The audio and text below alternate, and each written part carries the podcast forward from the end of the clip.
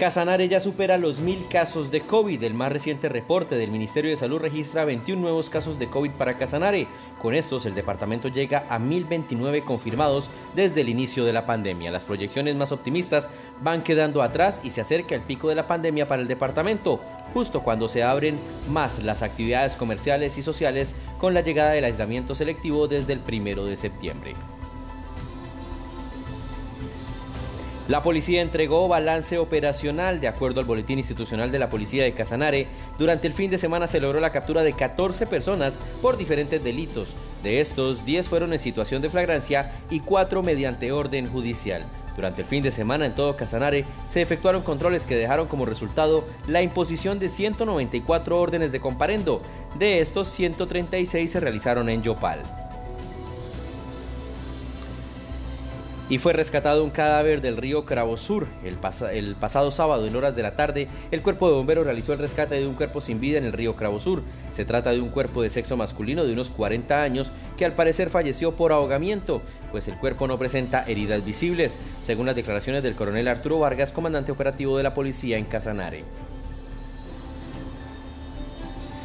Y durante el fin de semana se presentaron dos casos de suicidio de jóvenes venezolanos. El primer caso se trata de un joven quien inicialmente ingresó al Hospital Juan Hernando Urrego de Agua Azul, quien eh, luego tuvo que ser trasladado al Hospital Regional de la Orinoquia, donde horas más tarde falleció.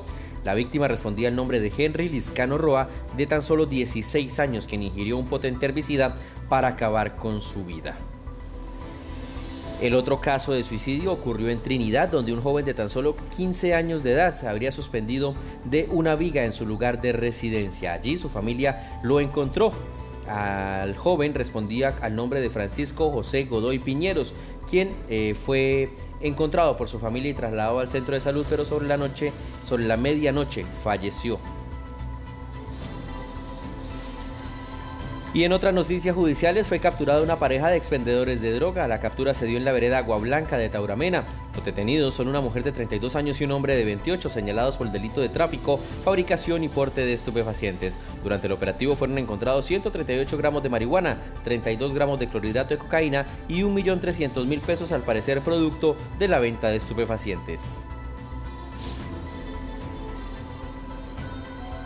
Y mucha atención, eh, se dio a conocer una intrusión en el Hotel La Bendición, donde al parecer algunos desconocidos buscaban una guaca.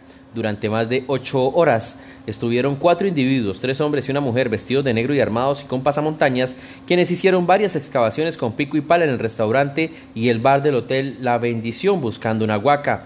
Los asaltantes llegaron al hotel, que era propiedad del destituido exalcalde John Jairo Torres, intimidaron a la vigilante y la amordazaron. Luego procedieron a emprender la búsqueda del botín, como lo reveló el comandante de policía de Casanare, Juan Carlos Restrepo.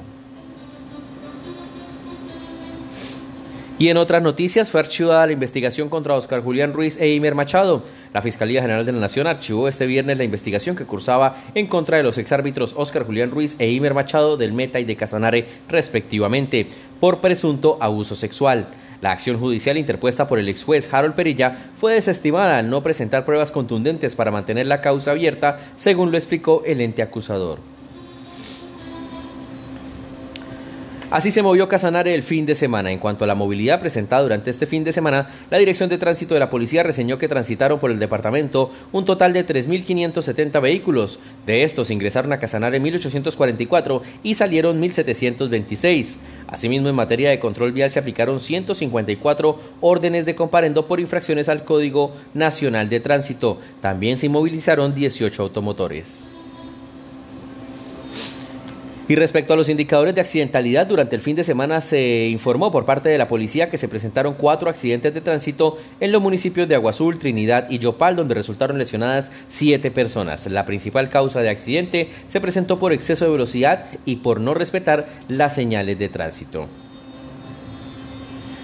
Y mucha atención, el presidente Iván Duque expidió una directiva para el regreso de los funcionarios públicos a las oficinas.